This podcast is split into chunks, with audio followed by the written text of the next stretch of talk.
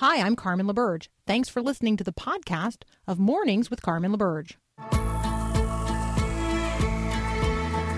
Encouraging you to live as an ambassador of God's kingdom in the world. This is Mornings with Carmen LaBerge on Faith Radio.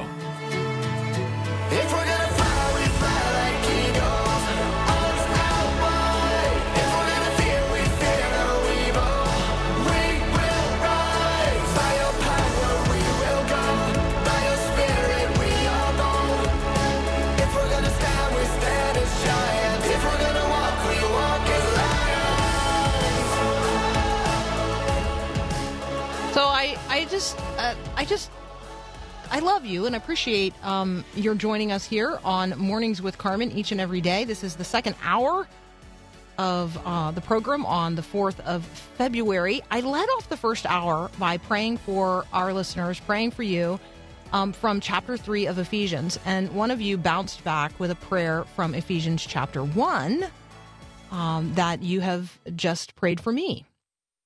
And so let me just say thank you. Um, and I'll just echo that back to um, to each and every one of you. So this is Paul's prayer in chapter one of uh, of his letter to the church at Ephesus, and um, by extension to the church today. I keep asking that the God of our Lord Jesus Christ, the glorious Father, may give you the spirit of wisdom and revelation, so that you may know Him better.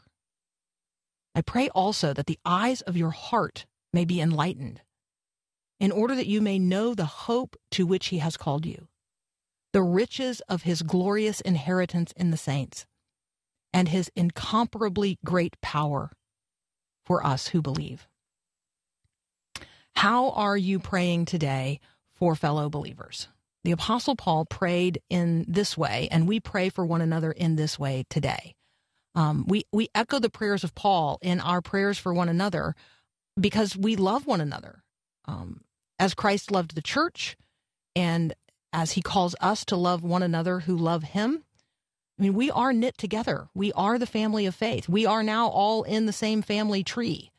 Um, and so let us be asking God, let us be asking the God and Father of our Lord Jesus Christ, let us be asking him to give one another the spirit of wisdom and revelation in order that we each and all may know him better. And let us be praying that one another's eyes, uh, the eyes of our hearts might be enlightened.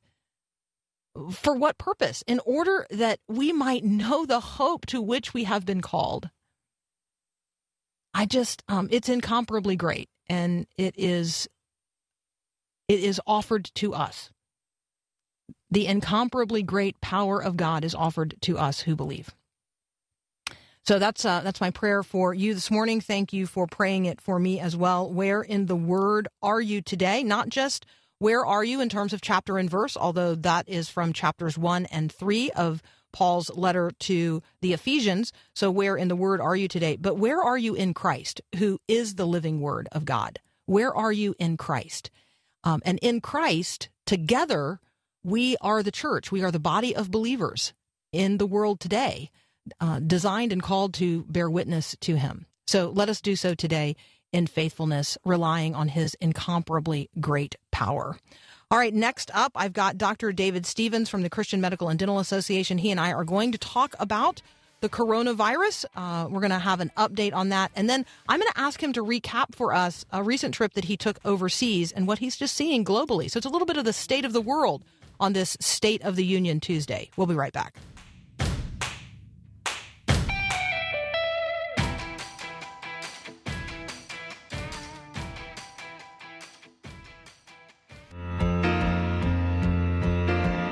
Doctor, my eyes have seen the years and the slow parade of fears without crying. Now I want to... Joining me now, Dr. David Stevens from the Christian Medical and Dental Association. Welcome back, sir. Hey, it's good to be back, Carmen. Good to hear your voice. Like, welcome back in both ways. Welcome back to the show. Welcome back to the States. Uh, it's been great. We've had uh, two international trips since we last got together. One was to North Africa to visit our daughter and her family, who are missionaries there on the edge of the Sahara Desert. So it wasn't the most pleasant place to visit, but the fellowship was wonderful.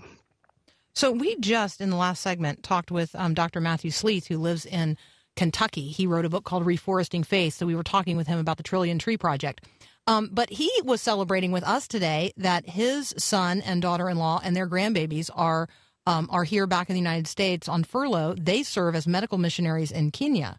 And so uh, we we apparently have um, now generations of Christians on the program today who are um, really putting their their feet and their families where their faith is in terms of deploying to the least of these around the globe in service of Christ. It's um it's a real blessing to know that testimony. Well, we have something in common. We're both from Kentucky, the doctor you mentioned, and I served in Kenya for 11 years.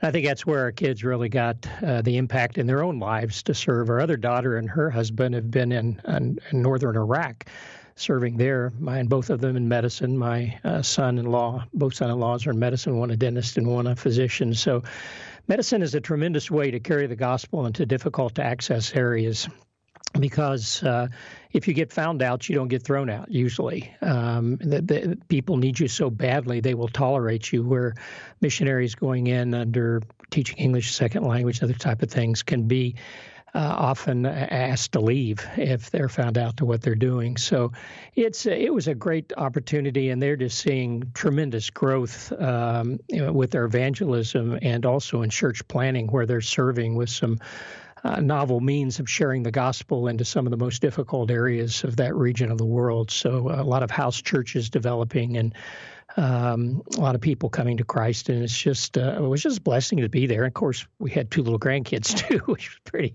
pretty wonderful. The hardest thing about having missionary kids is uh, being away from them. And uh, but I remember when I was in Kenya, Carmen, my mom and dad would come at least once a year, and dad would always he was an evangelist, and he would always say when he got to the door exactly the same thing. He says, "I'm here spending your inheritance. I'm going to enjoy it with you instead of you enjoying it after I'm gone." that, and that's kind of our philosophy as well. Uh, take uh, take our funds and uh, make sure we're there to support, encourage, and bless them. I just, uh, you know, I know we're going to talk about the coronavirus and other things, but that that you that which you just shared um, is probably the substance of what touches the hearts of people most intimately. I mean, it is hard to imagine the sacrifices that are made by families whose whose sons and daughters and therefore grandchildren serve overseas. Um, but we do so because uh, the gospel has no bounds, and and God's desire is that people everywhere might know the help, uh, the hope of the gospel, and um, and the joy of fellowship restored in Christ with Him. So, thank you so much for. I know it's strange to say, but the sacrifices that your family is making, because I also know that they're made joyfully and um, and willingly unto the Lord. So, thank you for that. Um, let's talk about the coronavirus. Um, what what is uh, you know today's latest developments that you think we need to know?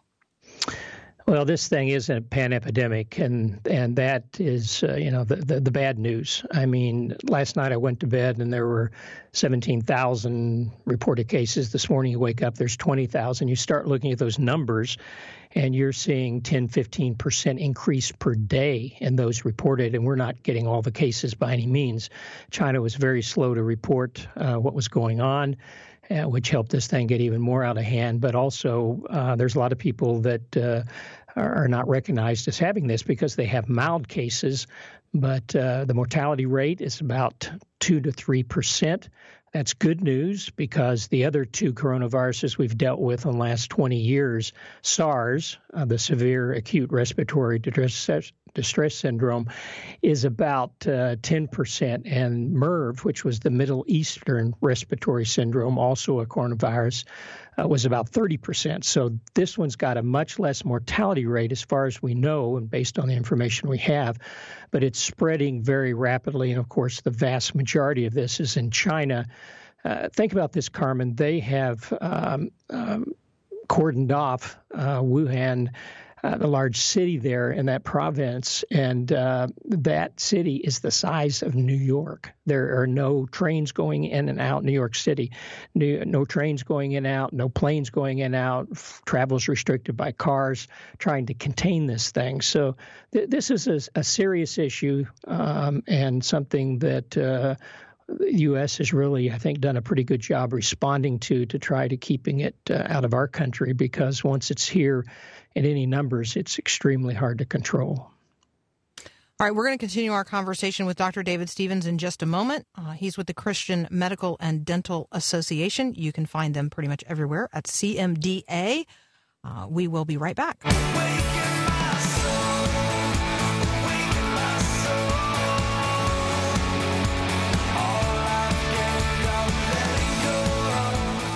Continuing my conversation with Dr. David Stevens from the Christian Medical and Dental Association.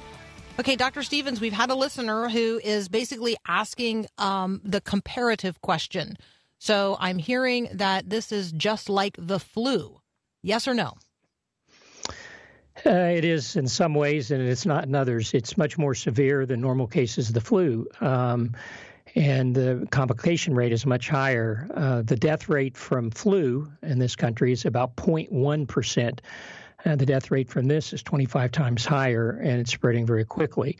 Now we have a lot more flu. Last year, uh, so far this year, actually, in 2019 and 2020 city, uh, season, about 15 to 50 million cases and seven to 10 million doctor's visits, and uh, probably 250,000 hospital admissions and uh, 8,000 deaths, up to about 20,000 is the estimate from the CDC. So, yes, more people have died of the flu, and um, this year already than have died of this. But the thing that's happening with this is increased death rate and how fast it's expanding.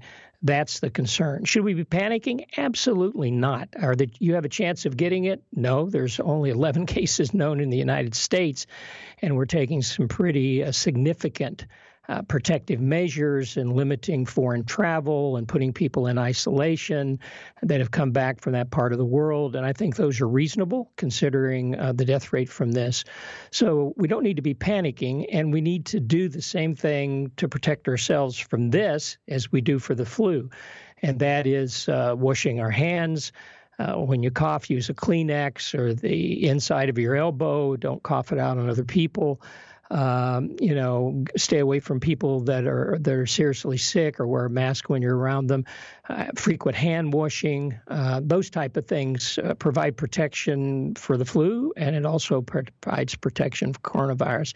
This is different than the flu, though. This this thing actually very interesting started in a open air market in Wuhan. They sell for want of a better word, exotic meat, uh, animals that most people don't eat, from koala bears to uh, dogs and cats and that type of thing. And we know from the science that this started with bats who probably passed it on to some unknown animal in that market, and it came from a single person getting that. Now, interestingly, Carmen, this is very typical. This is very similar to Ebola virus. Ebola it was carried and is carried in monkeys, what they call bushmeat in Africa. People eating unusual animals and getting these new viruses transmitted to them. The same thing is what's happening in China. It's the same thing that happened with SARS and MERS. One of them came came from civet cats, kind of a small little wildcat. And uh, the Mideastern one came from camels. I was reading that and I thought I was in uh, when I was in North Africa, I ate some camel meat. I didn't really think of that one. My son-in-law took me down to a barbecue. We had camel. It was pretty good actually, but uh, this is where some of these things come from and cause problems. What's it doing? It's devastating the economy in China already. Uh, Two thirds of the factories are closed in the province where this is. The stock market's dropped. Uh, this is serious stuff and much more serious than what we're dealing with the flu every year. You know, I think the economic impact is not one that we um, that we think much about. The other thing that um, I, I, think we're not talking much about, and and over time is going to become increasing of increasing concern. We've got 11 million people in in isolation and you and I would both recognize that prolonged periods of isolation are not healthy. And um, their access to electricity, food, and water are are really uh, limited. T- talk with us and sanitation. Like talk with us about um, what happens when you take a population of 11 million people and you tell them to stay put. Yeah, it's very it's very difficult. I mean, think of think about isolating New York City. I mean, how could you even do that? I mean, well, yeah, people I mean, we have mov- we have movies They're about that, and none of them are good. Yeah. yeah. Yeah. And so that's one of the reasons spreading across China and other countries, Russia, Singapore, eh, Pakistan, others are saying no people from China can come into our country. They're closing their borders. Some of the countries that are around them, North Korea, I mean, South Korea, and others, are very concerned and are seeing more and more of these cases. So, uh, this this is uh, something we need to be in prayer about, not panic about, but be in prayer about. Pray for these people. I mean, you can imagine being there in Wuhan and, and, and with your family and your children, realizing you can't flee this and uh, all the other issues. I got a letter yesterday from uh, um, a doctor serving in China and saying you can't get face masks anywhere. Can we help get him face masks and send them to China? And the hospitals in their city, which is not at the epicenter, there are no protective things left. They're all gone. Somebody here in the U.S. asked about, well, maybe I should wear a mask, which you really shouldn't. You don't need to.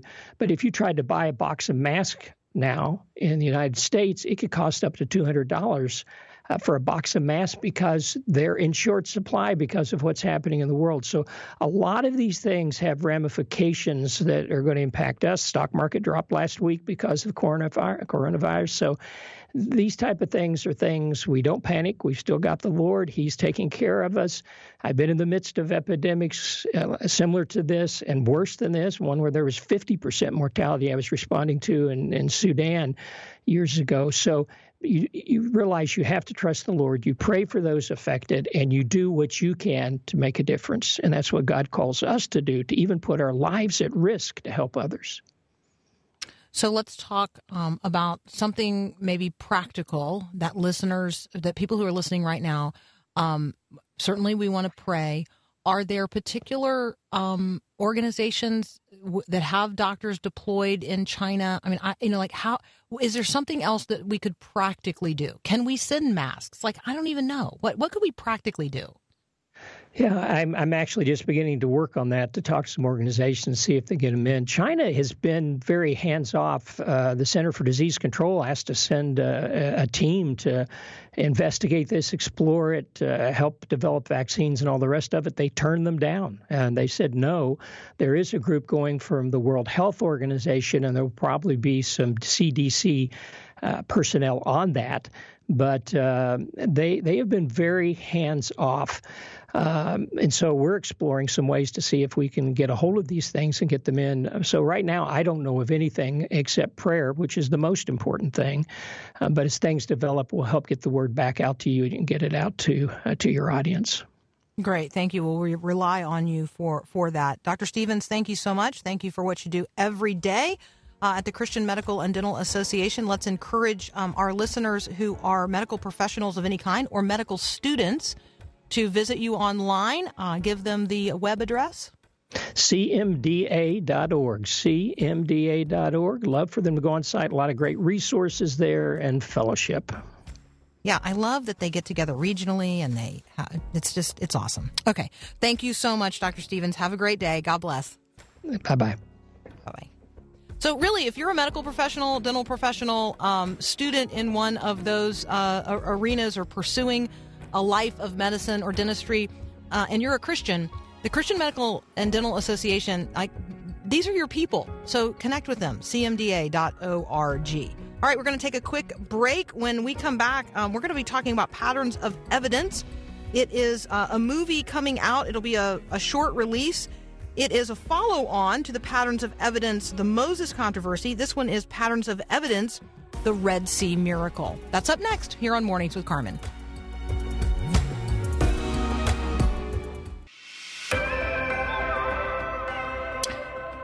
So, is the Bible true? Are the stories within it true? Is there evidence to support that? And then, are there really good media products in this case, movies, to help us not only answer those questions ourselves and prepare us to answer the questions of others, but share the answers in a way that is visually rich and um, archaeologically and historically accurate? Well, yes, indeed.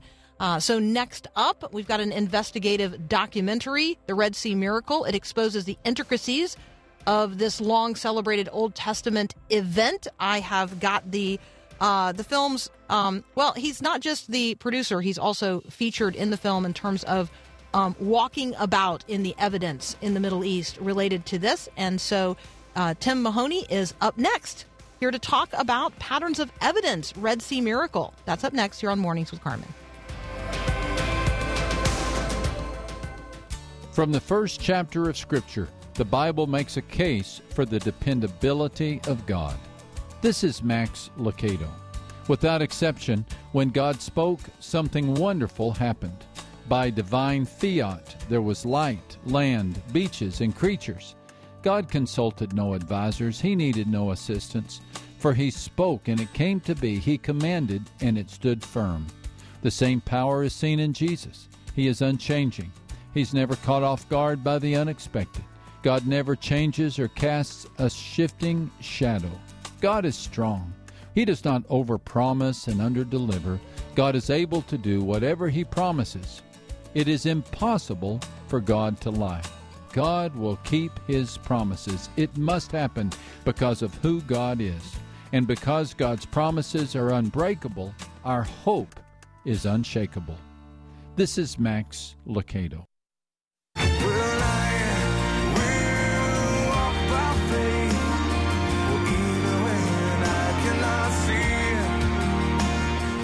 Joining me now, Tim Mahoney. Uh, you can find everything that we're talking about today at patternsofevidence.com. Patternsofevidence.com. Tim, welcome to Mornings with Carmen. Well, thanks for having me on the program. So I was I was reticent to like even tell people much about who you are because I really want you to tell them um, what you've been doing for the last 20 years, which leads us into a conversation about events that you're inviting our listeners to coming up on February the 18th and May the 5th. So, what have you been up to for the last 20 years? Well, I'm an investigative filmmaker. I make investigative feature documentary films, and I've been investigating the Bible for 20 years. And when I started on this, Carmen, I, you know, I grew up in a Christian home, and uh, I believe the Bible. And when I went off into the Middle East and started searching for it, I was told that there was no evidence for the events of the Bible, and it led me to a crisis of faith. And and, in, and in, instead of just agreeing with those who said there was no evidence, you then sought about to find some. That's exactly right. I came home from my first trip in 2002 from Egypt, and and I I, I literally uh, had to make a decision. And I think a lot of people are faced with times when they're the Bible, they question, have big questions about the Bible and, and about God. And I decided to go after it and, and try to find evidence, and I did. I found a, an amazing pattern of evidence. It took me 12 years to make the first film and was called Patterns of Evidence The Exodus. And we uncovered uh, evidence that matched the whole story of Joseph and his family coming into Egypt, you know, being successful and then going into slavery. And then we found the, the Exodus, and both, even in the Egyptian documents, we found the story of the plagues. Uh, and then we followed it all the way out to the conquest. And that was the very first film that I worked on. And now um, we fast forward. We've had uh, the Exodus in 2015, the Moses controversy in, in 2019, and this year um, we are looking forward to the Red Sea miracle. When when we think about the stories in the Bible that that are jaw dropping, um, I mean, I think that when when people even think back to, let's say, the movie The Ten Commandments, there are a few scenes, right, that are sort of seared in the mind. Um, but the but the generation that is you know young today and young adult today, they don't necessarily have those same memories, and their jaws do not drop in the same way that maybe uh, uh older generations did. Talk with us about the power of film um, and the approach that you're taking in terms of communicating these truths today. Yes, the uh, film is pretty much the language of our culture today. People don't read even as much as they do watch uh, images on YouTube and all all sorts of visual communication. And that was one reason why uh, I've gotten involved with this. I've been able to recreate and take people to a location where the Bible says these events happen. In fact, actually multiple locations. So in the next film, Patterns of Evidence, the Red Sea Miracle, what we're doing is we're investigating, we're bringing back to life the story of the Exodus. And you mentioned Cecil B. DeMille. I actually uh, gotten to know the DeMille family, and they're very supportive of the of the, what we're doing. And and Cecil B. DeMille is actually going to be speaking in this film because I've got past footage from that, and and we're going to be showing uh, the viewers um, different possible locations where the sea parted. And this film is a huge film. It's actually a four hour investigation. And the first part is on February 18th as a one night only Fathom event, as we talked about. And that's the first part of the film. And then after each of my films, there is a panel discussion. And we've got uh, Kay is on the panel, Ken Ham. Um, uh, uh, Janet Rutting and uh, Dr. Jeremy Lyon. And Todd Starnes is going to moderate it. So it's going to be quite an evening. If you've ever been to a Patterns of Evidence film, you know they're filled with uh, huge discoveries. And that's going to happen again with the Red Sea Miracle. So let me just read a little bit from the film synopsis so people can get a little bit of a foretaste of what you're going to be doing. Um, we know that the Red Sea miracle is certainly one of the greatest miracles of the Bible. Um, but this question about whether or not we should believe it, you know, we've got Moses and the Israelites trapped at the sea by Pharaoh's army. God miraculously parts the waters, and the Israelites are rescued, um, and Pharaoh's army and his chariots are destroyed. Um, the Bible describes this happening at uh, a, deep and mighty sea, and yet that is not how sort of the the skeptics and the critics of the Bible um, have described this. They have described this as, you know, oh, well, it's really, you know, it's really just like a low point. The tide was out. You know, the people walked across, the tide came back in, you know, uh, or they just dismiss it altogether. Can you give us a little sense of the evidence that you found to support what the Bible says? Well, what we're showing is that uh, the Bible is communicating, whenever it mentions a geographical location of the sea that was written in Hebrew called Yam Suf, it always puts it over at the Gulf of Aqaba, the right arm of the Red Sea. But in the last several hundred years, as you as you said, is that people are looking at a sea of reeds. We've often heard it called the Sea of Reeds. Well, reeds grow in shallow, marshy lakes. They don't grow in big seas. And so this is the big question between this film. We're investigating two different locations, uh, areas. One is called I call it the Egyptian approach, and the Egyptian approach is looking next to the to Egypt at these reedy lakes, and and some of them are very shallow. In other words, three feet to six feet deep. You know, they're not very deep, um, and they believe that wind could naturally blow over time, blow the water away. The other approach looks at the, a sea, a mighty and deep sea, and it says that the, when the Israelites passed through, there were walls of water standing on end, basically, and that's what Cecil B. DeMille did. He showed the Israelites walking through a corridor with water on both sides. And that is the investigation that we're, we're examining. So I'm going to be looking at about six different crossing sites in, the, in this film. And it, we're going to uh, basically, is there, we're going to be showing what people have found in the next, in, in these films.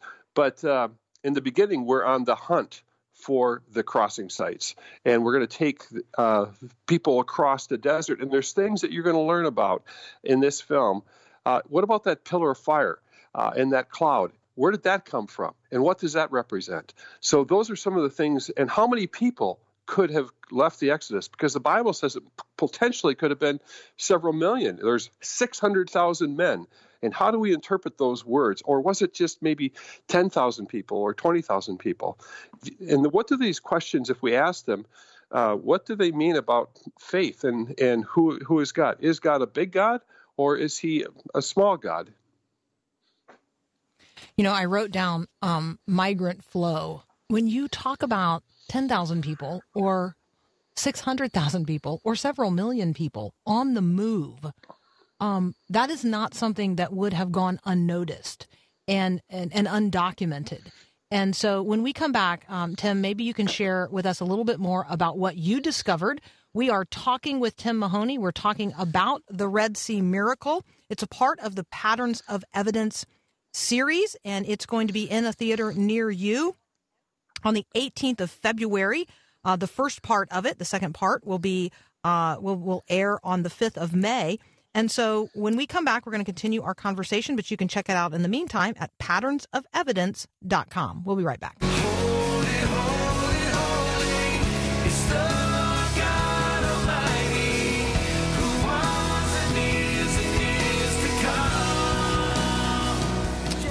Exodus 12, verse 37 says, And the people of Israel journeyed from Ramesses to Succoth, about 600,000 men on foot, besides women and children. In Exodus 14, verse 16, Lift up your staff and stretch out your hand over the sea and divide it, that the people of Israel may go through the sea on dry land.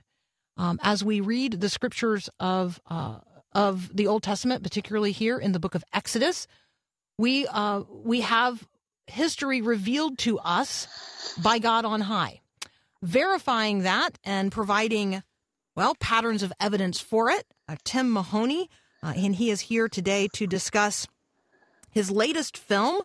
Um, and and so Tim, talk with us uh, not only about the Red Sea miracle, but about this pillar of fire. Um, right? We get we get God instructing instructing the people to follow this pillar of fire by day and this uh, pillar of cloud, oh, cl- pillar of cloud by day, pillar of fire by night, um, and it did not depart from before the people. That's from Exodus 13. Talk about that. Well, um, when I've talked to to theologians about this pillar of fire. It was really they would some people say it was the angel of the Lord, or or it really was the Lord that he was guiding them and hovering over them. Actually, it says that at times the pillar would come over the top of them and protect them from the sun, and then it would guide them. It'd be a light to them. Uh, by you know by by night, and uh, it would then lead them where they were supposed to go. And so the big question is is well, what was that pillar, and was it you know supernatural? And some people are saying, well, maybe the pillar was actually uh, uh, actually a volcano. Uh, where smoke was coming from a volcano off in the distance, and people could see the, the light of the volcano, and the, the cloud was just the you know the steam coming out of the volcano, leading them. And so every part of this story, as I investigated it with different people, and many of them that I'm talking to are also Christians, uh, but they're trying to find a natural way of explaining it. But there are others that say, no, this is supernatural. This is God revealing Himself to the to the Jewish people, to the Israelites, in a in a spectacular way. In Carmen, it says probably over a hundred times in scriptures throughout the Scripture. Uh, it says, "Do not forget what God did by bringing you out of Egypt. With a mighty hand, he did this. And uh, you asked the question before the break and said, well, what evidence uh, did you, you know, did you find? You know, well, I like to save some of this for going to the movie, but I'm going to tell you something. When I came back from Egypt the first time in 2002, I had a crisis of faith because I was told by an Egyptologist that there was, he had found no evidence for the Israelites. But I went just in the last two years, I went to Jerusalem and I met that man again. His name is uh, Manfred Bietak. And he had, he said, exciting new evidence to share. And I'm going to reveal what that evidence is, but it's, it's a, uh, he found a connection with the Israelites in Egypt, and we're going to show you where they lived. Uh, this is the, des- the departure point and we're, we're going to show new evidence. And it was so exciting to actually meet him and talk about this again, uh, because he was the man who sent me on a crisis of faith. And in this film now, he's going to basically affirm the Bible. It's it's just so powerful. Um, just to give people a little point of reference, um, Bietak is uh, or was the director of the Austrian excavations. Um, I'm going to mispronounce the name of the tell, so tell us what the name of the tell is yes. Uh, uh, I want to say El, Tel El Daba. El, that's Tel right. El Tel El, yeah. Tel El Daba, uh, the yeah. Eastern Nile site, um, and so it's um, it's exciting, right, to have evidence um, of of a massive Semitic population, and um, you know, and the settlement in which they lived, eh, because that does bear witness to the veracity of the scriptures at this point. You know, Moses gives us lots of lots of points of uh, uh, of geography, right? I mean, there are very specific places named, and you take us to those places and you walk us around, and um, and you actually help us sort of have the Bible on location. Yes, and, and why why is it important? You know, like you we mentioned, a lot of young people today don't actually uh, uh, they're told that the stories of the Bible are basically, you know, fairy tales. That these, oh, and there are people that say, well, they weren't meant to be real. There wasn't really a Jonah and a whale, and there wasn't really a Noah's Ark, and there wasn't really uh, the Exodus, and uh, you know, events. And so what ends up happening is that we we start to basically uh, not believe some of these things because they sound too fantastic. But Jesus is telling us that there was a Moses and that he wrote. And Moses is the one who wrote the first five books of the Bible. We're told that that didn't happen. So my films are starting at the very beginning, and they're looking for a pattern of evidence and revisiting these events from an forensic, from an archaeological, from a scientific way. And that's what we're seeing is a pattern of evidence, and it's matching and affirming and confirming, in many cases, the biblical events. It's, it's really a powerful approach. All right, so invite our listeners to these two events, one on the 18th of February and one on the 5th of May. Why two parts and uh, and what's the difference? The difference is is that when I started to work on this film, I realized that uh, it was huge. Uh, there's so much; it could probably be three parts. Uh, we've thousands of hours and interviews and and, uh, and evidence, and so the first part is going to take you on the. It's going to establish a lot of information and and re, tell the backstory of how we got here.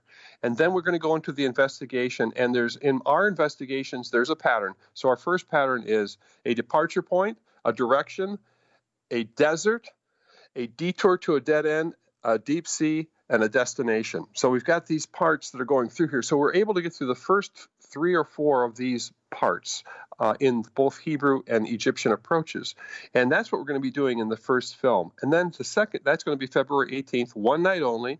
And if you go to patternsofevidence.com, patternsofevidence.com, you can see a trailer and you can actually get more information for your church. We're inviting people to, we're getting people bringing their Sunday school classes, some inviting the whole church. We've got resources there for people to download and to share with their friends and family.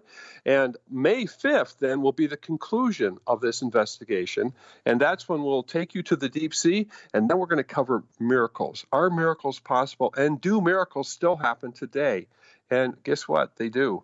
I've got I've got scientific evidence that, to, to prove that they do. And so that's what this big investigation is going to be. And if you've got that friends and family, uh, relatives, people at work, or small groups, whatever, bring them to this film because you're going to have a lot to discuss afterwards. And as I said, every film that we have has a panel discussion afterwards to sort of synthesize the information. All right. If between now and um, and the 18th of February, you want to warm up, you can get The Exodus, which was the pattern of evidence film released in 2015. You can go back and get The Moses Controversy, which was the pattern of evidence movie released last year in anticipation of the Red Sea Miracle, which is the latest in the Patterns of Evidence film series. And you can check it all out at patternsofevidence.com. Tim Mahoney, thanks for what you're doing and thanks for uh, the gift of your time today and these, these great resources. We appreciate it. Thank you, Carmen. Great to be on your program. Well, it's great to have you. All right, friends, we're going to take a quick break and then we'll be right back.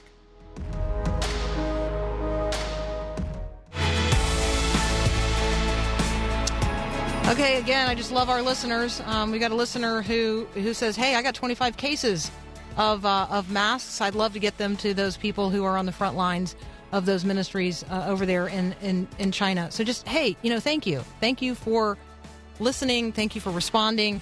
Um, uh, we love the, the, the partners that we have in this ministry, and I am sure that through one of the ministries that we are connected with, either through Christian Medical and Dental Association or through MNN, which is the Mission uh, Network, uh, we we often have Mission Network news here um, on Mondays.